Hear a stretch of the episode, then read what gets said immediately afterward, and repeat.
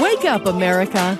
It's Morning Air with John Morales, Si, senor. Sarah Tafoya, Hey, that's my mom. and Glenn Leverins. Bringing the light of Christ to start your day. This is Morning Air on Relevant Radio and the Relevant Radio app. It's Wednesday, January 24th, 2024. Good morning and welcome back to another edition of Morning Air. I'm John Morales along with Glenn Leverins and studio producer Sarah Tafoya. It's good to be with you here on Relevant Radio and the new Relevant Radio app on this Wednesday morning. The New Hampshire presidential primary is in the history books as former President Donald Trump easily beat Nikki Haley again. We'll talk about it here momentarily and a little bit later uh, this hour with uh, attorney and political analyst Alfonso Aguilar at 6:38 Central. We will uh, break it down for you. So uh, today is also the memorial of one of the great saints of the Catholic Church, St. Francis de Sales, bishop and doctor of the church. His powerful preaching brought 40 to 70,000 Protestants back to the Catholic faith in the early 17th century. St. Francis de Sales wrote the classic Introduction to the Devout Life, and his writings on the spiritual life have proved highly influential. He's the patron saint of journalists and other writers. Want to bring in Glenn and Sarah. Glenn, what are a few of the big stories making headlines here on this Wednesday morning? Let me guess. Yeah, first primary in the nation uh, yesterday in New Hampshire. President Trump, uh, former President Trump, winning uh, once again by about 11 points there, with 91% of all the votes tallied to 54 to 43 uh, percentage difference there. Uh, hard fought. Uh, Nikki Haley, uh, his primary challenger, kind of came on with a charge uh, in the last week or so, and Mr. Trump was able to hold her off, claiming victory and looking ahead to the rest of the race, really looking ahead to the general election. Now, after Iowa, he seemed to, you know, look right to that. And thanks everybody for all your help. He seemed kind of, kind of angry that he was still in the business of needing to, uh, you know, eliminate all the challengers on the Republican side. But, but he was fired up. Here's what it sounded like. Well, I want to thank everybody. This is a fantastic state. This is a great, great state. You know, we won New Hampshire three times now. Three. Three. We win it every time. We win the primary, we win the generals, we've won it, and it's a very, very special place to me. It's very important. And Glenn, uh, a little earlier uh, in the evening, uh, Nikki Haley, Haley said that the uh, pr- primaries are a marathon, not a sprint, uh, as she looked ahead to the next co- uh, contest. And uh, here's a little bit of uh, her uh, uh, post uh, uh, election uh, comments. I want to congratulate Donald Trump on his victory tonight. He earned it, and I want to acknowledge that. Now, you've all heard the chatter among the political class. They're falling all over themselves, saying this race is over. It's not over! Well, I have news for all of them. New Hampshire is first in the nation. It is not the last in the nation. Yeah, she was pretty uh, uh, fired up, and uh, President Trump uh, afterwards, uh, you reacted. I think when he was a little bit upset at her tone because she sounded like uh, she won the New Hampshire primary, which obviously uh, she, she did not. So I think it kind of irked him uh, that uh, she was so enthusiastic and. You know, really, uh, you know, determined that she's not going to, uh, you know, step down. She's still in the race uh, for the long haul, at least until uh, her home state of South Carolina. Well, like many of the analysts said last night, everybody's in it until they're not, and they, they do have to, to talk like that. So uh, a lot of uh, conversation too about will the money continue to be there? You know, for those that uh, would like someone other than Trump, uh, you know, not too many choices out there. Certainly on the Republican side, she's the last major candidate uh, still in the race. Now, uh, the margin of victory was about 11 points, but uh, delegates is what it's about to tally those up uh, by the end of uh, the primary race. Um, for all the fussing and feuding, uh, President Trump got 12 delegates. Nikki Haley got nine delegates last night. Next big contest coming up uh, the 24th of February in South Carolina. Uh, there's no real contest uh, in- Nevada uh, in terms of part of the candidates ended up in the primary, part in the caucus. Uh, and the one that Mr. Trump is in is the one that will earn him a, a few delegates out there. But South Carolina, Nikki Haley's home state, coming up on February 24th, uh, polling shows President Trump with like about a 40% lead there. And so that's, uh, that's a lot to overcome. Uh, probably Haley, too, hoping to make it to March 5th, which is Super Tuesday, when many delegates across the country are up for grabs, many states having primaries on that day. But uh, we'll see. There's going to be a lot of mudslinging going on uh, the next uh, next uh, three four weeks there till we make our way about another month or so till we make our way to South Carolina for sure, John. Politics is a, a combat sport, and they definitely uh, went at it in, in this one. Um, much smaller margin of victory for Mr. Trump uh, than than expected. Uh, I thought it was kind of interesting uh, watching some of the different uh, pundits uh, in some of the coverage last night. there was even some talk of the possibility of uh, Nikki Haley uh, possibly uh, being a, a, potential vice president, teaming up with with Trump because she attracts the independents, and he's going to need those independents in the in the general election. Well, and Mr. Trump had said going into yesterday's election that Democrats could could vote uh, on the Republican side, which is not true, but independents could. Those who had not registered for a particular party or were classified as independents, they could. Among independents, uh, Haley got some 63% of the vote, so uh, she did really well with independents. Uh, but uh, on the straight up Republicans, uh, Mr. Trump got about 75% of those. And so therein lies a big difference. So she does have some general election appeal, perhaps, but uh, to get there, she'd have to go through Trump, which isn't happening yet. No question about it. Let's not forget uh, also uh, that uh, President Joe Biden easily won uh, his Democratic primary in New Hampshire last night, even though he wasn't even on the ballot. Yeah, that is uh, kind of a, an, an, odd thing. He wanted South Carolina, which uh, has the demographics that uh, line up better with the Democratic Party in terms of the, the people they go after, uh, to be first in the nation. And uh, the laws in New Hampshire say, no, we got to be the first. And so uh, he declined to be on the ballot.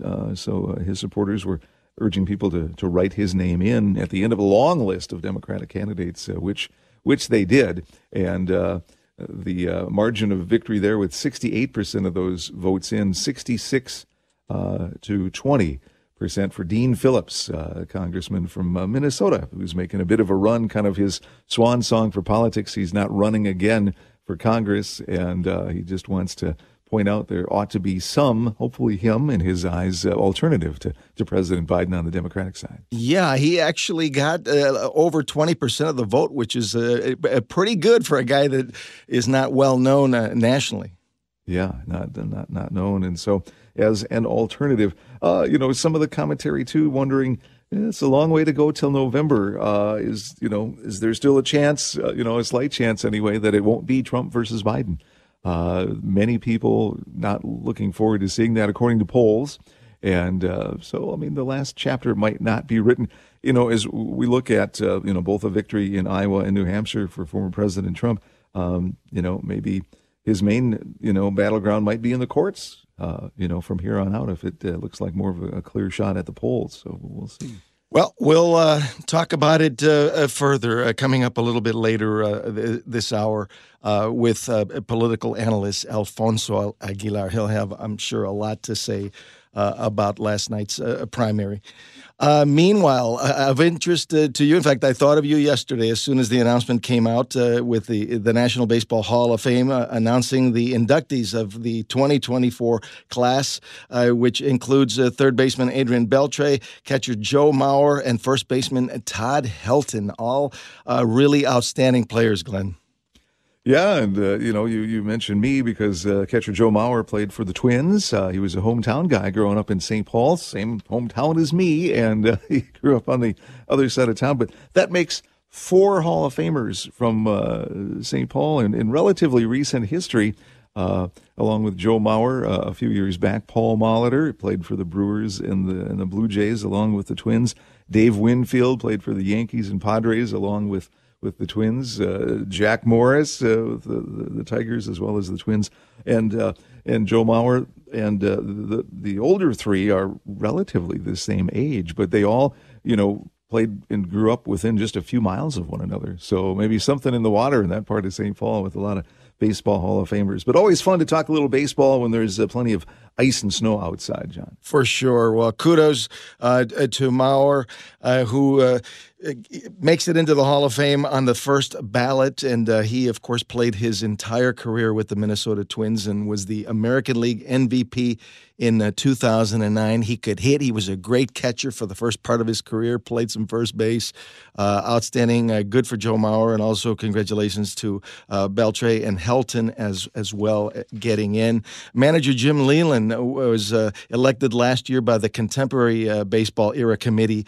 so he'll also be getting in, and that induction ceremony in Cooperstown will be taking part uh, this coming July 21st. Um, meanwhile, uh, today is uh, National Peanut Butter Day, uh, Sarah. Yeah, it is. Isn't that cool? You know, there's a day for everything, as we always say. And today is the day that we celebrate peanut butter.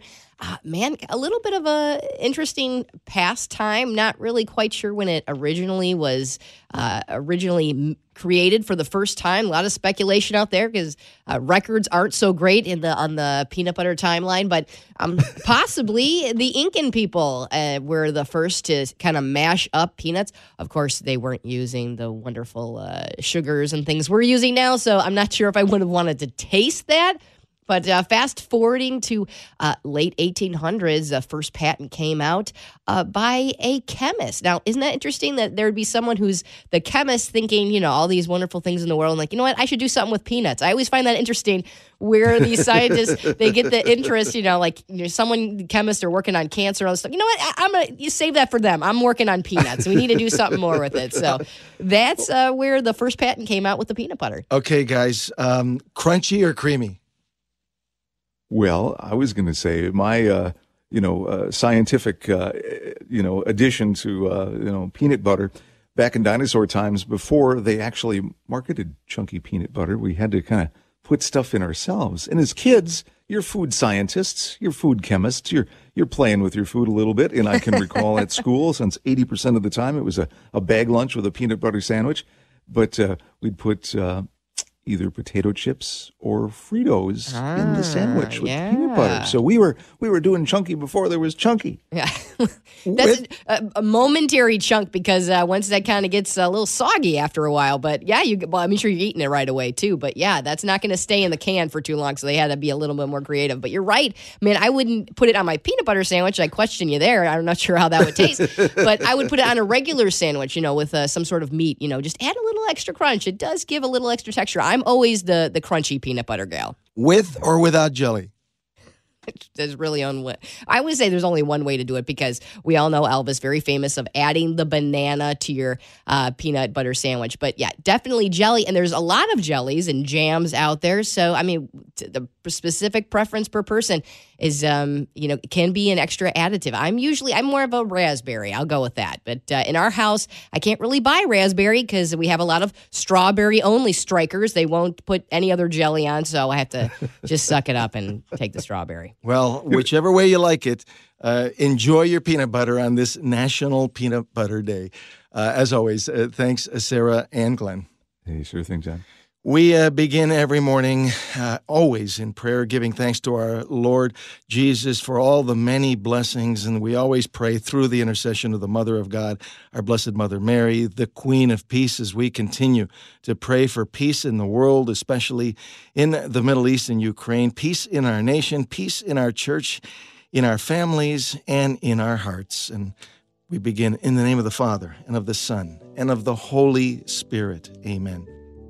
Hail Mary, full of grace, the Lord is with thee. Blessed art thou among women, and blessed is the fruit of thy womb, Jesus. Holy Mary, Mother of God, pray for us sinners now and at the hour of our death. Amen. Our Lady of Guadalupe, patroness of the Americas, patroness of the unborn and of relevant radio, pray for us. St. Joseph, patron of the Universal Church, pray for us. St. John Paul II, co patron of relevant radio, pray for us. And we invoke the Holy Spirit every single morning when we pray. Come, Holy Spirit, come. In the name of the Father, and of the Son, and of the Holy Spirit. Amen. Our power scripture from the playbook of life this morning is from Romans 8:28. The apostle St. Paul writes, "We know that in everything God works for good with those who love him, who are called according to his purpose."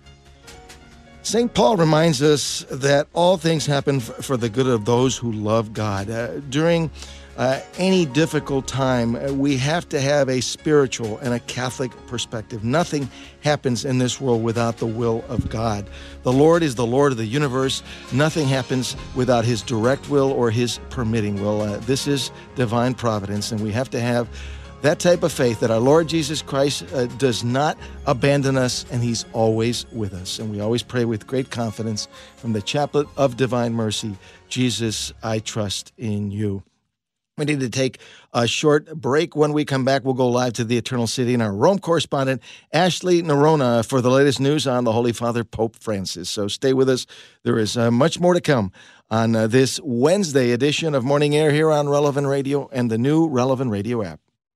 Today, we'd like to thank Vincent, who is listening in California, for donating his 1971 Chevy El Camino. You can join thousands of other listeners in donating old vehicles, trucks, boats, and RVs by visiting relevantradio.com slash car. That's relevantradio.com slash car.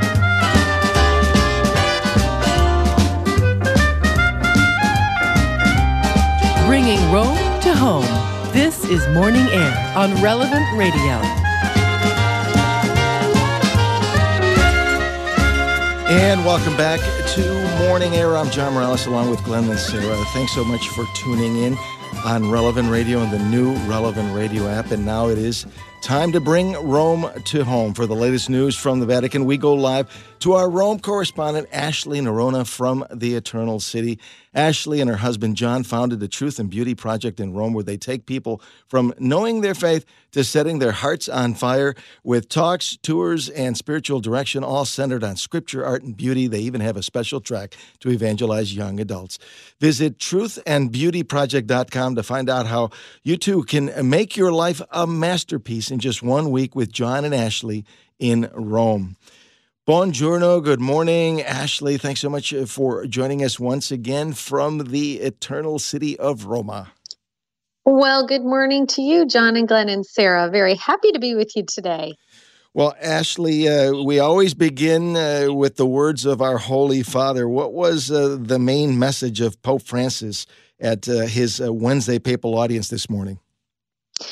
Well, today Pope Francis spoke about the two V's, vice and virtue. This is part of his continuing catechesis on those topics. And specifically, he reflected on the vice of avarice.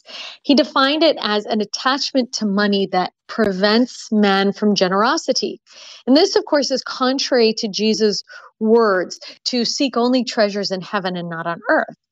And he says that we have to remember it's not about the amount of wealth that one has. Instead, avarice refers to a sickness of the heart, not a sickness of the wallet.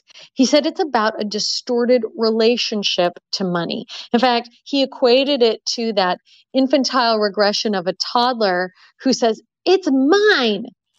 And he pointed out that even the desert father monks who renounced wealth, they could find themselves clinging to objects that had little value. So then the question comes how we combat this?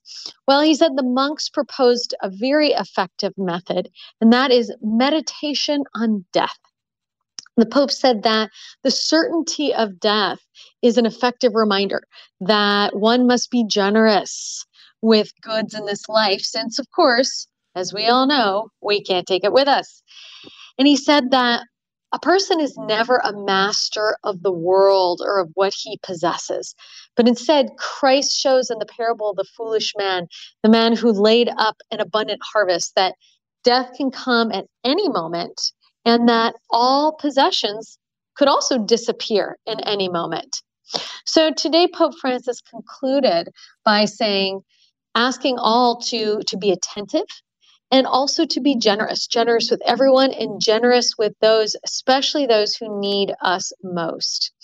And at the end of his catechesis today he highlighted the, that uh, International Holocaust Remembrance Day is coming up on the 27th of January. And he spoke about the importance of remembering and condemning the extermination of Jews and people of other faiths who were also killed for their faith during that time.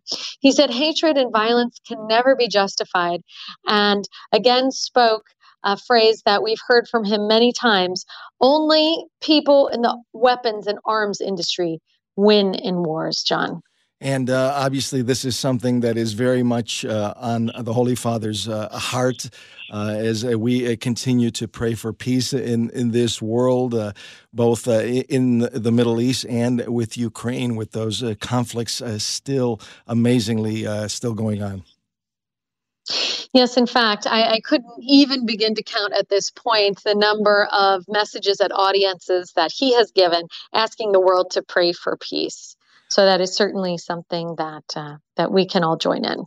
I love his message though this morning uh, about what you call the the two V's, uh, vice and and virtue, because you know it, it's it's really a kind of a wake up call for every one of us because none of us knows the day or the hour, mm-hmm. and uh, as you mm-hmm. said, you, you can't take it with you. So I, I think you know uh, it, it, it's it's a reminder of uh, the yes. the words of of our Lord Jesus in the Acts of the Apostles. It's more blessed to give than to receive. And so mm-hmm. uh, the Holy Father really, uh, you know, gets you thinking about uh, that reality. Yes, and get and offering some very practical advice, which is to spend time meditating on on death, on the last things, and to to be reminded to remind ourselves of our own mortality, so that through that, with a healthy relationship to our uh, to death, uh, then we can grow to understand the things of this world in a much more healthy way. Absolutely. Uh, meanwhile, I, I, understand that uh, Italy is honoring American soldiers and, and marking uh, 80 years since the Allied landings at Anzio and Nettuno uh, during World War II. Yes, in fact, there have been all kinds of commemorations that are going on this week, uh, attended by representatives representatives of the American Embassy to Italy, uh, Britain's ambassador to Italy and the Italian culture minister. And these events are things like historical reenactments. And uh, it's commemorating where the landings and the battles occurred for almost a five month period in 1944. And during that time, there were 43,000 Allied casualties. Uh, and during that time, it's understood that the Allied troops, of course, made a very decisive contribution to the liberation of Italy from Nazi fascism. And it's interesting because for many years, these commemorations that have gone on in Anzio and Nettuno were attended by a soldier named Harry Schindler, who was at the Battle of Anzio and at the liberation of Rome in 1944.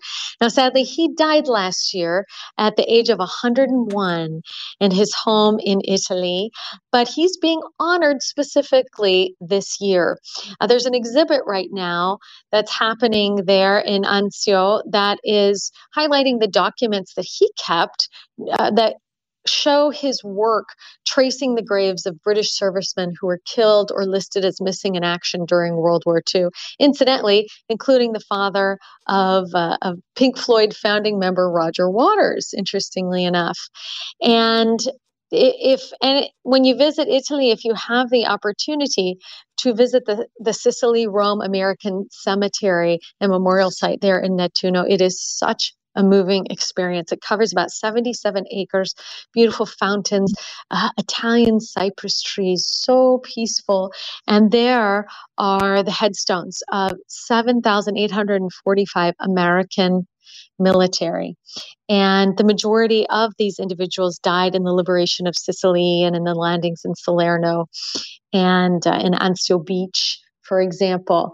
And also um, you can walk through this this green of this beautiful expansive cemetery to the, the memorial to the stone memorial and next to it is a chapel and on the walls of the chapel there are 3,095 names engraved of soldiers who were missing. And then there are little rosettes that mark the names uh, next to anyone who was eventually recovered and identified. And it's a very, very moving experience. Also, the opportunity to visit the visitor center where they share personal stories and photographs and, and films and, and little interactive displays. So you can get to know these, these brave soldiers better and understand better that critical campaign that by the Allied forces that contributed to that Allied victory in Europe during World War II, John. Well, Ashley, uh, we can never forget uh, all of those mm-hmm. soldiers who gave their lives for freedom uh, that we uh, mm-hmm. enjoy in Italy and in uh, America uh, to this day. Um, meanwhile, yes. um, we have Groundhog Day here in this country coming up on February 2nd this year with Punxsutawney Phil coming out of the ground. I understand that Italy has their own version of Groundhog Day. yes, we have our own version and we do it with blackbirds, actually. So, this is one of Italy's best known winter folk tales. And it's called The Days of the Blackbird. Now, the Days of the Blackbird are the 29th, 30th, and 31st of January. And according to tradition, these days are typically particularly cold. And if they are, then that means that the incoming spring is going to be warm and sunny and it's going to come early. But instead, if those days are warm and you hear the song of the blackbirds, then it means that spring is going to be late and rainy. And this old Italian adage originated from from a story that there was a white bird and this white bird was just tormented by a very very cold January and every time the poor little bird left her nest to get food the mischievous January pounced on her with snow and freezing temperatures and, and icy breezes. So the next year, the following January, this little bird wised up and instead stocked up on food early. And then she stayed in her nest for 28 days before emerging triumphant to sing and to tease January. But instead, that resentful month of January unleashed a fierce fierce snowstorm. And it caused that poor little bird to go back into hiding once again, who took shelter in a chimney pot. She stayed there for three days. And when she emerged on the 1st of Feb, her white feathers were forever black with soot and thus the look of the blackbird today. So during those days, during the 29th, 30th, and 31st of Jan, Italians are listening very carefully to hear the sounds of the blackbirds. And if they do, it means they better bundle up because spring is coming late, John. That is amazing. Now, there's no like one specific blackbird that they're looking to, you know, like Punxsutawney Phil. Right. Nope, they're they're listening for any of them. Got it. and so let's see. That is hilarious. All right, um, the uh, uh feast of uh, Saint Agnes, Virgin and Martyr, uh, happened uh, a few days ago. Uh, how, how, was it celebrated there in Italy? Well, John, first of all, there's the beautiful Church of St. Agnes, which is located in Piazza Navona, right in the heart of the historic center of Rome. And that is built on the spot where St. Agnes was martyred. So that is a very popular place of pilgrimage, you can imagine, on her feast day. But another very important place of pilgrimage is the Basilica of St. Agnes outside the walls. And for the last 500 years, they have been carrying on the tradition of the blessing of little baby lambs on her feast day, January 21st. So Agnes was martyred in the year 304 under Diocletian, and her name means lamb. So on January 21st of every year, little lambs are brought into that basilica of St. Agnes outside the walls, and they are blessed. And their wool will then be used to weave the pallia of the new metropolitan archbishops. So imagine that these little lambs are carried into the basilica in two baskets. One has a little wreath of red flowers around her head and is in red flowers in the basket. And the other one has white flowers. And these indicate the martyrdom and then the virginity of little Saint Agnes. And the lambs come from the monks at Tre Fontane Abbey, the, the Trappist fathers there. And what happens is that they are blessed and then the lambs go to visit Pope Francis in his residence there at Vatican Santa Marta, where they then receive another blessing before they are sent off to live with the sisters of Saint Cecilia in Trastevere. Those sisters groom the lambs, they care for them until they're ready to be shorn for the pallia to be created for those metropolitan archbishops, John fascinating uh, uh, um, information that you're sharing with us here about uh, Saint Agnes, and, uh, and, of course we remember her uh, in the Roman canon every time uh, when we go to mass, and that canon is used in mass. As always, Ashley, really appreciate you being with us, and you really do bring Rome to home to our listeners. Oh, John, thank you so much. Well, I'm very happy to be here and to share this amazing city with our listeners. Many blessings to you. Grazie, grazie. Ashley Noronha, our Rome correspondent who joins us every Wednesday from the Eternal City. You can listen to her reports on the new Relevant Radio app. Just go to Relevant in Rome. We need to take a, a short uh, pause when we come back. Attorney and political analyst Alfonso Aguilar will be with us to talk about the New Hampshire primary results uh, from last night and what they mean for all of us uh, going forward. So stay with us as uh, Morning Air continues here on this Wednesday on Relevant Radio and the new Relevant Radio app. This is an evening uh, that uh, I will not forget because it's the third time. But more importantly, uh, I think it's going to be. I think it's going to be the most important time. Uh, we won. Uh, both it was uh, i think they said somebody said you rarely if you win both they've never had a loser let me put it that way when you win Iowa and you win New Hampshire, they've never had a loss. There's never been. So we're not going to be the first, I can tell you. No, I've long called for mental competency tests for politicians over the age of 75.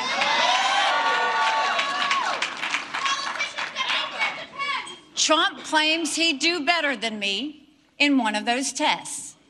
Maybe he would, maybe he wouldn't.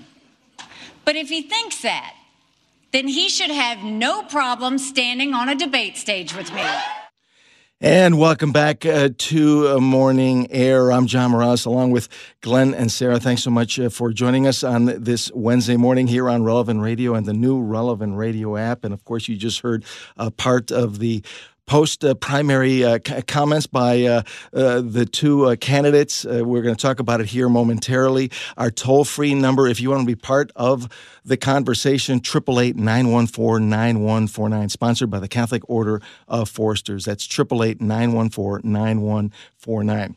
Now, last night, former President Donald Trump dominated once again, easily beating former U.S. Ambassador Nikki Haley in the New Hampshire Republican primary just eight days days after an impressive win in Iowa's Republican caucuses, this time by a narrower margin of uh, about 55 to 43 percent.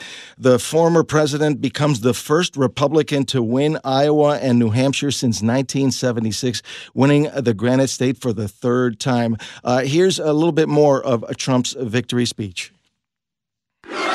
Well, I want to thank everybody. This is a fantastic state. This is a great, great state.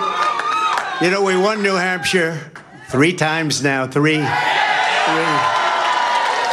We win it every time. We win the primary, we win the generals, we've won it, and it's a very, very special place to me. It's very important. And um, prior to uh, President uh, uh Trump's uh, speech, Nikki Haley congratulated uh, Mr. Trump uh, in her own speech to supporters in Concord, New Hampshire, after the race had been called. I want to congratulate Donald Trump on his victory tonight. He earned it, and I want to acknowledge that. Now, you've all heard the chatter among the political class. They're falling all over themselves saying this race is over. Well, I have news for all of them. New Hampshire is first in the nation. It is not the last in the nation. And so uh, that begs the question what does the New Hampshire primary results mean uh, for average Americans and for everyday Catholics? Joining us live from Washington, D.C. is attorney and political analyst Alfonso Aguilar, the political director of Americano Media, for a Catholic perspective on last night's results of the New Hampshire primary. Alfonso is a regular contributor uh, to Morning Air and a frequent guest on Fox News, MSNBC, Telemundo, Univision, and CNN en Espanol. Espanol, and he's published opinion columns in the New York Times and the Wall Street Journal. Good morning, Alfonso. Thanks so much uh, for joining us. Uh, it is great to be with you once again here uh, uh the day after uh, the big night. Good morning, John. Yeah, it was an interesting night, uh, but I think it confirms what I think most people believe that this primary is over. that President Trump is going to be the nominee of the Republican Party. Uh, it was a big victory uh, for for Trump. He now he's now won uh, Iowa and New Hampshire by uh, over 50% of the votes, the first GOP candidate to do so since 1976.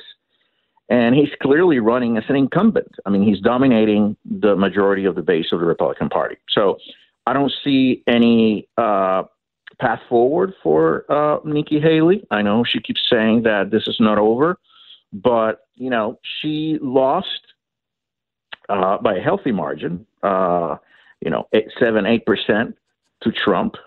Um, she's now going to South Carolina, which is a more conservative state.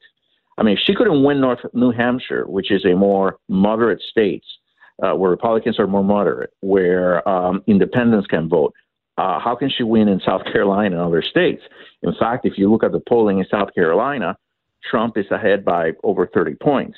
Uh, the two senators from uh, um, North uh, South Carolina have endorsed Trump. The governor of South Carolina have endorsed Trump. So it, it it's just uh, almost impossible uh, for Nikki Haley to to win, and it's not enough for her to have you know a, a, a good night or, or or improve her numbers or arrive second. She needs to win contest, and I, I just don't see that happening. So I think for most of the GOP in the country, it means that Trump is the, the, the nominee, and that we're get, the the general elections is going to start earlier than what we than than usual. Alfonso, uh, uh, how important do you think uh, the issue of immigration was in the end uh, in New Hampshire?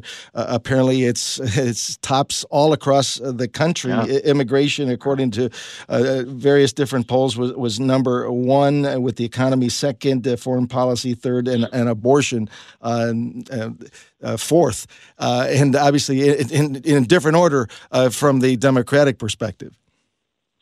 Yeah, the border crisis has become the the you know the number one issue uh, for a lot of voters. Um, you know, as important as the economy in some polls, even more important, right?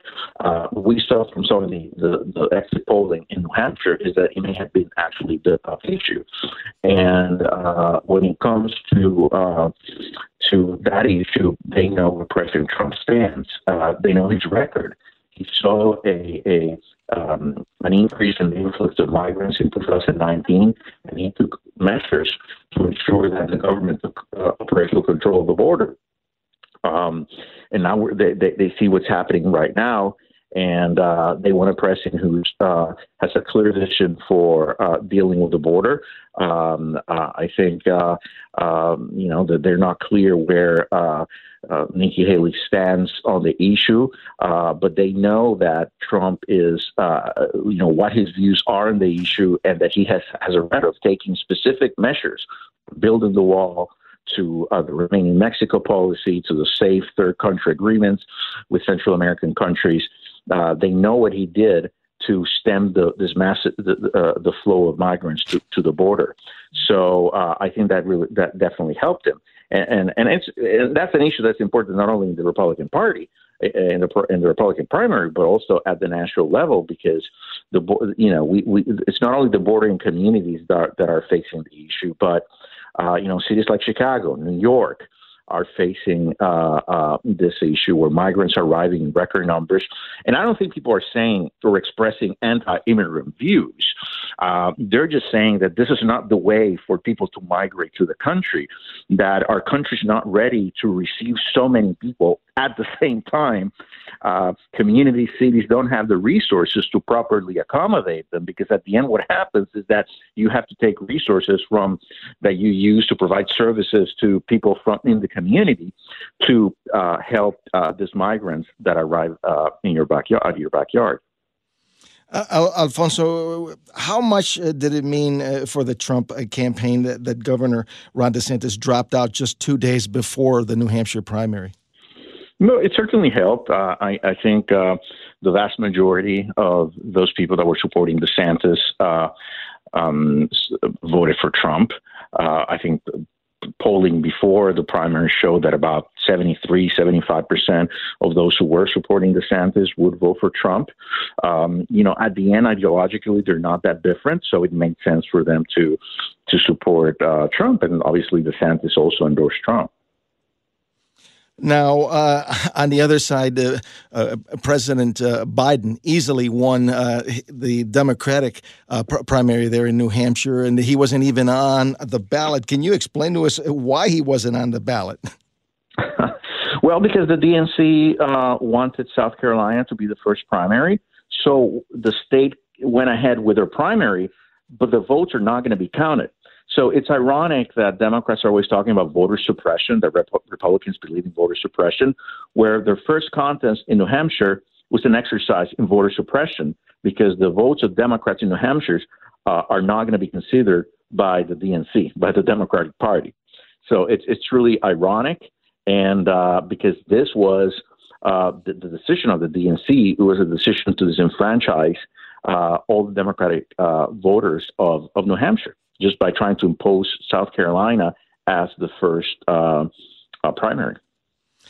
Obviously, uh, you know, we here at Relevant Radio can't a- endorse any one candidate or any one uh, party, but we, we try to report the facts of what's going on on the ground. Um, obviously, uh, you know, there, there's a, a, Catholic perspective uh, to these primaries in this uh, election year. Uh, can you share some of the issues that we as Catholics need to be considering when we go to vote? Well, you know, yesterday was a, a very interesting day, um, and I think Catholic voters should take note of it. I mean, President uh, Biden with Kamala Harris uh, went to Virginia and did an event, uh, you know, one of their first campaign events where they, uh, you know, basically said that abortion is going to be one of their top issues, that they're going to campaign to to promote abortion in the country. Um, Biden wants to be the abortion president. Uh, and, and, that means pushing for uh, the federal government to ensure that women have access to um, to the abortion medication, uh, to chemical abortion, um, and uh, and that is really concerning. Um, I think. Uh, um, you know, the, the, it is the Democrats who have taken up an extreme position uh, we're seeing it in different states that are that, that already have passed ballot initiatives, and a few other states that are going to have ballot initiatives uh, in in in November. Uh, and what Democrats are trying to do is to push an extreme agenda that would allow abortion during nine months uh, without reasonable conditions or limits. Uh, and this is what Democrats and Biden is going to campaign on. So, uh, I, I, you know, again, we have to look at this at these issues. But I think yesterday was made uh, very clear that Biden wants to be the abortion president and wants to push uh, extreme abortion policies. And that's not where the country is. Vast majority of Americans, over 70%, believe in limits to abortion, oppose late term abortion. Yet this administration is encouraging states to pass uh, legislation and constitutional reforms that allow abortion till the very end of, of, of, um, of a pregnancy. And uh, obviously, uh, the issue of abortion, uh, from uh, the Democrats' perspective, they think it's going to be a, a, winning issue, while the issue of immigration is uh, obviously uh, the main issue from the Republican perspective. Right. I mean, abortion is an element. we saw it even in New Hampshire. But uh, but obviously, border security and inflation are the number one issues, and on those two issues, uh, the vast majority of the country is very dissatisfied with with Joe Biden. Now, on abortion, I, I think even on that issue, Republicans can have an advantage if they explain the issues I just did. That it is Democrats who are pushing the extreme uh, uh, uh, abortion policy of allowing it during nine months and without any limits. I think if if, if Republicans explain that. Uh, I think most voters uh, who want limits and who don't believe in late-term abortion would uh, would would would support uh, candidates uh, who who are for limits, and, and and those are Republican candidates. What uh, was your, your take um, uh, seeing uh, the former opponents of, uh, of President uh, Trump uh, on stage last night and, and a few days ago? Senator Tim Scott really showing a lot of love for President Trump, as well as Vivek Ramaswamy, both guys that he was competing against, and now they're on his team. Well, I think it's a show of unity, and uh, I think the majority of Republicans, uh, not only the base but also uh, elected officials, recognize that Trump is going to be the candidate. Uh, that's why the majority of members of Congress have endorsed him. Uh, the majority of primary candidates have endorsed him, and uh, the message is let's move on you know, with, uh, let's focus on the general election and on beating Joe Biden. That was, I think, the message that we're trying to send. Again, I just don't see a path forward for for Nikki Haley. Uh, you know, it's not enough to have um, a good night in terms of increasing your your voter support. You have to win contests, and uh, if she can win in New Hampshire, where Republicans are more moderate, where independents can participate in the primary, where can she win? She says she wants to go to South Carolina, which is her state, but you know the two senators from South Carolina have endorsed Trump. The governor has endorsed Trump. It's a more conservative state.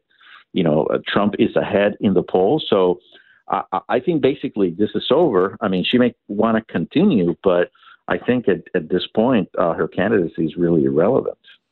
Alfonso, uh, as an attorney, you know, f- from a legal perspective, uh, your pers- your thoughts on uh, the U.S. Supreme Court uh, on Monday uh, siding with the Biden administration in the case involving the razor wire fence along the Texas border with Mexico. Yeah, I was I was a little bit surprised with that decision. Justice Roberts and Coney Barrett sided with with with more liberal uh, justices on that decision. Uh, you know, I, I, think the, the state has a prerogative to to ensure the the safety uh, of of the citizens within their territory. So I was a little bit taken aback by that decision. Uh, but you know, uh, I think Texas uh, has to continue defending its borders. considering that the administration is not doing anything, we we sadly have an administration that is encouraging people to make that very uh, dangerous journey to the southern border. Uh, they're allowing the vast majority of people who arrive at the border and ask for asylum. They're allowing them in. Recently, Secretary uh, Secretary Mayorkas, you know, meeting with with Border Patrol officials, said that they're letting in 85 percent of those people that arrive at the border. So basically, we have open borders, and uh, so Texas has to do something. And and, and now this is more than just a border issue. I mean, also we're seeing uh, the effects of, of this massive migration in cities like Chicago, New York, and other urban centers across the country. Well, Alfonso, as always, uh, appreciate uh, your perspective. We've got a, a, long way to go in, in this race uh, with uh, South Carolina and uh, Super Tuesday on the horizon uh, coming up. Thanks so much. Thank you so much. Attorney and political analyst Alfonso Aguilar, the political director of Americano Media. And now it's time for another episode of Glen Story Corner.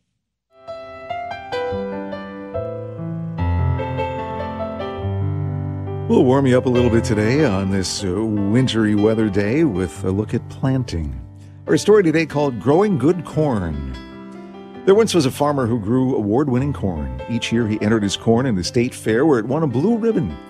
One year, a newspaper reporter interviewed him and learned something interesting about how he grew it. The reporter discovered the farmer shared his seed corn with his neighbors. How can you afford to share your best seed corn with your neighbors when they're entering corn in competition with yours each year? asked the reporter. Why, sir, said the farmer, didn't you know the wind picks up pollen from the ripening corn and swirls it from field to field? If my neighbors grew inferior corn, cross pollination will steadily degrade the quality of my corn. If I'm to grow good corn, I must help my neighbors grow good corn. He's very, very much aware of the connectedness of life. His corn cannot improve unless his neighbor's corn also improves. And so it is with our lives. Those who choose to live in peace must help their neighbors to live in peace. Those who choose to live well must help others to live well, for the value of a life is measured by the lives it touches. And those that choose to be happy must help others to find happiness, for the welfare of each is bound up with the welfare of all. The lesson for each of us is this if we are to grow good corn, we must help our neighbors grow good corn. From Proverbs 11:25, a generous man will prosper. He who refreshes others will himself be refreshed. Thanks so much, uh, Glen, as always. Uh, coming up next hour here on Morning Air, uh, Bishop Donald Hying, the Bishop of the Diocese of Madison, Wisconsin, will be with us to talk about St. Francis de Sales and the significance of cathedrals. Plus, personal success coach Dave Durand, the co founder and executive chairman of Best Version Media, will tell us about signs that your leadership approach isn't working and how to fix it. Stay with us. There is much more to come in the final hour of uh, this Tuesday edition of Morning Air here on Relevant Radio and the Relevant Radio app.